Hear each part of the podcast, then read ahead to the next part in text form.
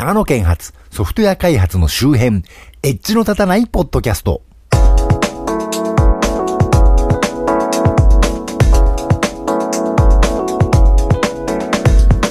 どうも、長野県在住コンピューターで楽しいことをしたい人、そして、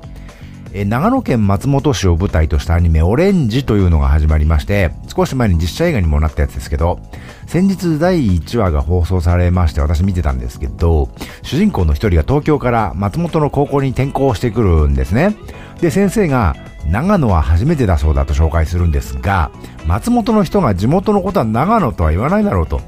文脈からしてね、長野県は初めてだそうだからというふうにね、言うと思うんですよ。なぜなら、長野市近辺以外の人にとって、長野とは長野市のことであって、自分たちの住む地域のことではないからですね。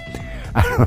ちょっと取材不足だな、これと思って見てたら、その次のシーンで、同級生たちはその転校生に、松本を案内してやるよと言ったんで、あ、分かってるじゃないと思ったんですね。で、そんなことを Facebook あたりで話題にしてたら、つまりあの先生はどうやら長野市から松本に送り込まれた資格なんじゃないかということに気がついてしまった、マッチこと町田です。ね長野県人ってめんどくさいでしょ？というわけで、えー、このポッドキャストは長野県在住の私がソフトウェア開発そのものの話題はそこそこに、その周辺の都会のエンジニアさんのような最先端ではなく、地方在住者の目線でソフトウェア開発と関係あるようなないようなお話をしていこうという番組です。さて、たまには役に立つお話をしましょうと思いましてな、えーと、最大4000万人分の iCloud パスワードが漏れた可能性があるので、今すぐパスワードを変更すべきと、有名アンチウイルスソフトメーカーのカスペルスキーが警告という記事がギガ人に出てまして、えー、最近また iCloud のパスワードが漏れたんじゃないかということで、パスワードを変更しましょう。私も変更しましたけどね。という騒動が今、つい最近起きてます。で、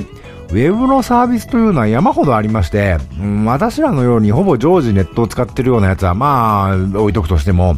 まあ、スマホをですね、スマホをですね、あの、えー、普及に伴いまして、私らのようなね、やつではない、普通に一般の方々も、ウェブのサービスを使う機会というのが増えているであろうと思うわけです。で、それぞれ新しいパスワードを使うたんびにね、それぞれのあの ID とパスワードができてしまうわけですね。で、それら一体どうやって管理すんねんという話題をしてみようというのが今回の販売でございます。で、まあ、ID はほとんどメールアドレスだと思うので、まあいいとして、パスワードですね。よくパスワードを付箋にメモしてパソコンの画面の縁に貼っとくのは、それはいかないかんだろうと、言語道断だというようなことを言いますが、じゃあ忘れないようにするにはどうすればいいんだと。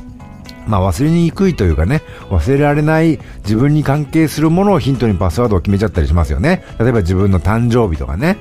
その日付とか。で、そういう、その結果どういうことが起きるかというと、えー、こんな記事がちょっと前に出てましたね。読売新聞のサイトです。長澤まさみさんら被害、iCloud 不正ログインの手口と対策っていうのが出てまして、えー、要は長澤まさみさんとかのね、芸能人のフェが、あの、Facebook や iCloud が覗き見される事件が起きた。一般人を含めた多くの人が不正ログインされ、iPhone で撮影したと考えられるプライベート写真を覗き見されたと書いてあります。えー、途中略しまして、不正ログインの原因は被害者のパスワードが単純すぎたことが原因だと思われる。被害を受けたタレントのうち、尾崎奈々さんはテレビ各局のインタビューに応じており、プライベートで行った写真などを見られていた。パスワードは名前や誕生日などを組み合わせて作ったものだったとコメントしている。容疑者の男はハッキングしてアカウントを攻略する達成感を味わいたかったとしており、え、芸能人の誕生日などを公開情報から調べ、パスワードを推測して、え、ログインを試していた可能性が高いと。単純すぎるパスワードを設定した被害者側にも問題があったことになると。えー、なんかほぼ推測ばっかしな記事ですけど、まあ有名人も iPhone ぐらいは使ってんだろうと。で、iPhone 使ってるということは iCloud も使ってるでしょうと。で、iCloud を使ってると、いわゆるドメイン部分が at.icloud.com というメールアドレスがね、みんなに全員に発行されますんでね。じゃあその at の左側、まあ名前にすんだろうと。そんなわけでお名前が全国に知れ渡ってるような有名人の方の iCloud のメールアドレスは、まあ、なんとなく察することができるわけですね。まあ、はっきりわかんなくても、まあ、もしかしてこうかな、みたいなの何候補か思いつきますよね。で、そういう有名人はプロフィールとして誕生日とか公開してたりしますんで、なので誕生日を暗証番号とかパスワードとかにしてたりすると、その辺を足がかりにいろいろ組み合わせを試すと、そのうちログインできちゃったりするようなんですな。で、えー、昨年、2015年にも、あの、ハリウッドセレブの、ちょっとシャレにならないようなね、あられもないアイクラウドの写真が大量に流出したという事件がありましたね。あのー、聞くところによりますと、アメリカの女性は多くの方がね、下腹部の毛を剃るようになってるようでね、まあ、この先は言わなくてもなんとなくご想像にお任せしますが、まあ、とんでもない写真がいっぱい出てしまったと。で、じゃあ、そういうすぐ分かっちゃうようなパスワードは使わないようにしようとね。で、複雑な文字の組み合わせだったり、普通は使わないような造語みたいのをパスワードにすると思います。で、そういう普通一般生活で使わない言葉ってのは、結局そんないくつも覚えてらんないわけで、今度はその特別な言葉、パスワードを、いろんなサービスのパスワードとして同じものを使い回しちゃうということが考えられます。そうすると何が起きるかというと、これももう、えー、ギズモードジャパンの記事。えー、ザッカーバーグも普通の人、パスワード設定が安易でハッキングされるというのが出てまして、えー、ちょっと見ますが、ケイティ・ペリーのツイッターアカウントがハックされたのを皮切りに、多くの著名人、えー、カイリー・ジェンナーやキース・リチャーズなどの SNS ハッキング、アカウントがハッキング被害に遭っていますが、マーク・ザッカーバーグ氏もその一人であることが明らかになりました。マーク・ザッカーバーグってのは、Facebook の CEO、一番偉い人ですね。えー、えー、と、ザッカーバーグ氏が被害に遭ったのは、Twitter と Pinterest のアカウント。ハッキングしたと思われるアワーマイン曰く、これはハッカーさんですね。ザッカーバーグ氏のアカウントハックは非常に簡単だったとか。だってね、パスワードが使い回されていたんですもん。5月にリンクトインがハッキングされ、メールアドレスとパスワードが漏れる事件がありましたが、ザッカーバーグ氏はリンクトインで使っていたパスワードをツイッターでも利用していたようです。しかも本当か嘘か定かではありませんが、そのパスワードは DADADA という非常に簡単なものだったとか、単純なパスワードを使い回すダメパスワードのお手本ですというふうに書いてありますね。同じパスワードを複数のサービスで使っていると、どれか一つが流出しちゃうとみんな芋づるで被害を食らってしまうわけですね。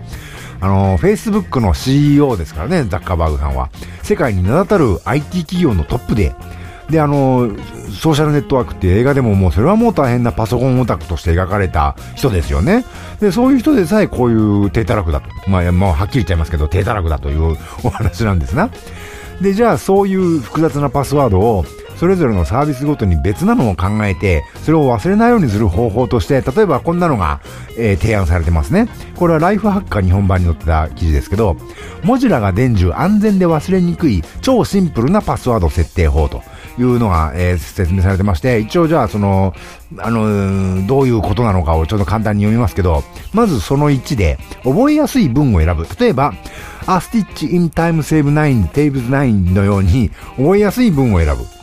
この時、4を4とか、8を8、ATE 食べるの過去分詞ですか？のを8とか言ったように、あの、同じような発音のものは文字を数字に置き換えるとベタ。まるでプリンスの、あの、歌詞みたいですけどね。日本語の単語を数字で当て字するのもありです。次、文を構成するワードの最初の文字を取り出す。えー、a stitch in time saves 9であれば、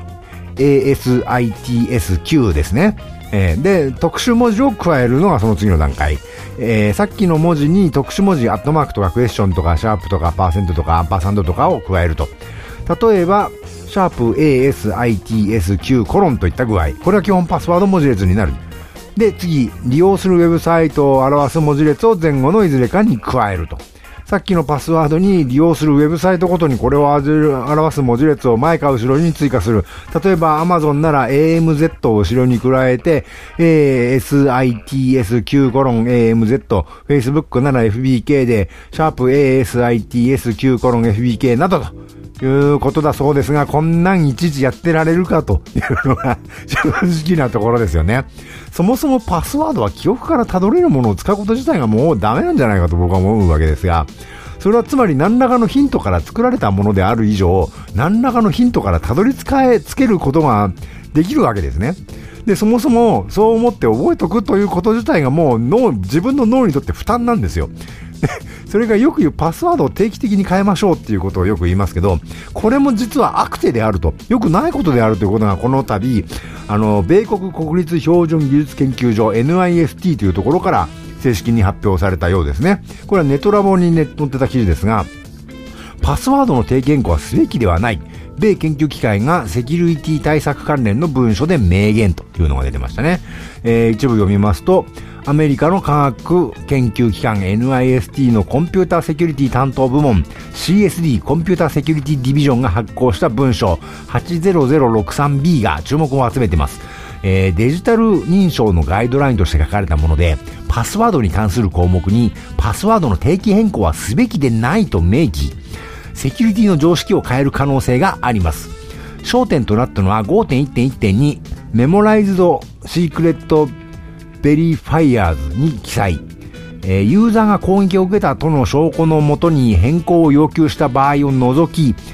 認証側は定期的にパスワードの変更を求めるべきではないと述べられています。まあ、あの、明らかにパスワードが、あの、攻撃されて、ちょっとバレちゃったかもっていう場合は除いて、定期的にあの、1ヶ月ごとにパスワード変えてください。特にあの、オンラインバンキングなんかはそういうに言ってきますよね。で、それは、あの、あんまり良くないよと。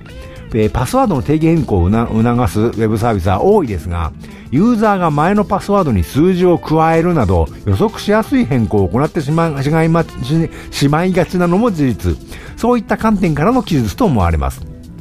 同項目では例えば最初に飼ったペットの名前はといったいわゆる秘密の質問についても否定。パスワードのヒントとなるものに本人以外のアクセスを許可すべきではないとしています。これもですね、いわゆるそういう、あの、簡単な、いわゆるね、秘密の質問ってありますけど、それって、例えば、ソーシャルネットワークで思わずばらしちゃったりしてる人も いますからね。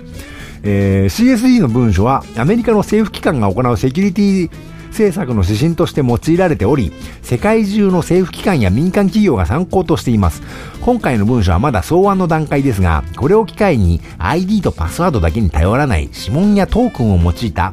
えー、多要素認証を導入する機運が高まるかもしれませんということで、これと同じようなこと以前から Twitter で論文を発表している方がいらっしゃいました。これも、えー、いつの記事だったかなもう去年か一昨年かだと思うんですが、野獣馬ウォッチの記事で、パスワードの定期変更16日でも27年でも効果は大差なし、定量的評価の結果が話題にというのがインターネットウォッチに出てましたね。これはね、ちょっと私数学とか苦手なんであれなんですけど、えー、パスワードを定期的に変えてもそれにアタック、それをね、アタックに要するプログラムからすると特に何の影響もなくて、それより大事なのはパスワードの長さだということを難しい数式で証明された方がいるんですね。この方どういうお立場の方なのかよくわかりませんけども、数学苦手な私からするとだいぶ説得力あるなと思うんですけどね。で、ここがいうことから、まあ、こういうことが言えると思うんですよ。パスワードは覚えられるようなことではもうダメだろうと。で、それぞれのパサービスで異なるパスワードを使うべきであること。で、パスワードは長ければ長いほどいいこと。パスワードは定期的に変更してはいけないこと。で、パスワードについて考えること自体がもうすでに脆弱性であると 僕は思うわけですね。サービスごとに異なる完全にランダムで長いパスワードを使わないといかんということはですね、つまり記憶しないで済むような、考えないで済むようなパスワードでないともうダメだってことだと思うんですね。そんなことできる人間おるかいとおっしゃられると思いますけど、まあつまり人間が記憶するのがもうダメだと。要はパスワード管理ツールを使えってことだと思うんですね。あの、今 Windows OS 使ってる人って、よっぽどの例外なければアンチウイルスのソフトを使ってると思うんですけど、それと同じぐらいの重要度でパスワード管理ソフトってのが、もう必要不可欠なものになってきてるということなんでしょうね、と思うわけです。で、特定製品を持ち上げるのもなんなんですけど、私はワンパスワードっていうね、有名ソフトを使ってまして、これ結構いいお値段のする有料ツールなんですけど、私はもうここ何年も、あの、なるべくソフトはオープンソースのソフトを使うようにしているので、あの、有料のソフトに高いお金を払うということはめったにないんですけど、これだけはお金を払ってライセンス買ってね、よかったなと思ってますよ。で、このワンパスワードの何がいいかと言いますと、あの、まず、ブラウザとの連携が自然なんですね。あの、ブラウザでログインの画面に ID とパスワードを入れて、ログインってやると、ワンパスワードがピキって反応して、まだ知らないサービスへのログインだった場合はすぐに確認画面が出て、はいよと答えると、それをパスワードと ID をね、簡単に記憶してくれます。で、次に、あの、同じサービスにログインするときには、ブラウザのツールバーからワンパスワードを呼び出すと、ささっと ID とパスワードをね、自分の代わりに入力してくれます。ブラウザの標準機能で ID とパスワードを覚えてくれる機能がありますけど、まあ、あれです。で、今時の Google Chrome とか Firefox とかにもこの機能搭載されてますよね。なので、普通はそれでも十分だと思いますけど、私なんぞは仕事的にも趣味的にもあっちこっちいろんなブラウザ使えますんで、あれ、このパスワード記憶させていたつもりだけど、これは Firefox だっけ？あ、Chrome の時はやんなかったっけかな？とかね、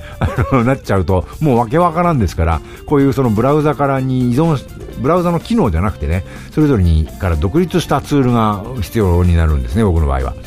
で、これの1Password のいい点に2つ目が、 Dropbox 経由で複数のデバイスで情報を共有できるというのがあります。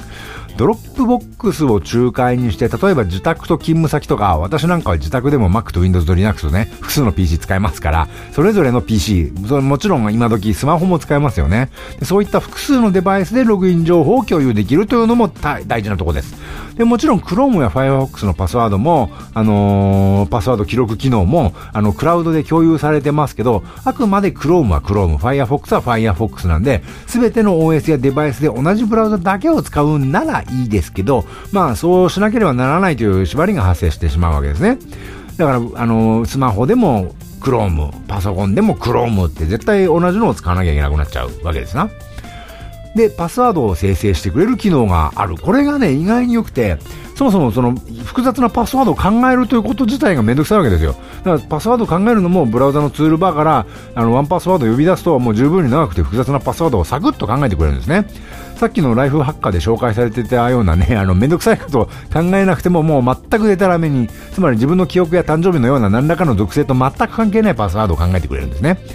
そんなの忘れちゃうちゃうじゃないと思うかもしれないけど、だからそもそもこのツールはパスワードを記録しておくためのツールなんで、自分が覚えておく必要はないわけです。これによってまあ複雑なね、パスワードを作るために自分が思考しなくてよくて、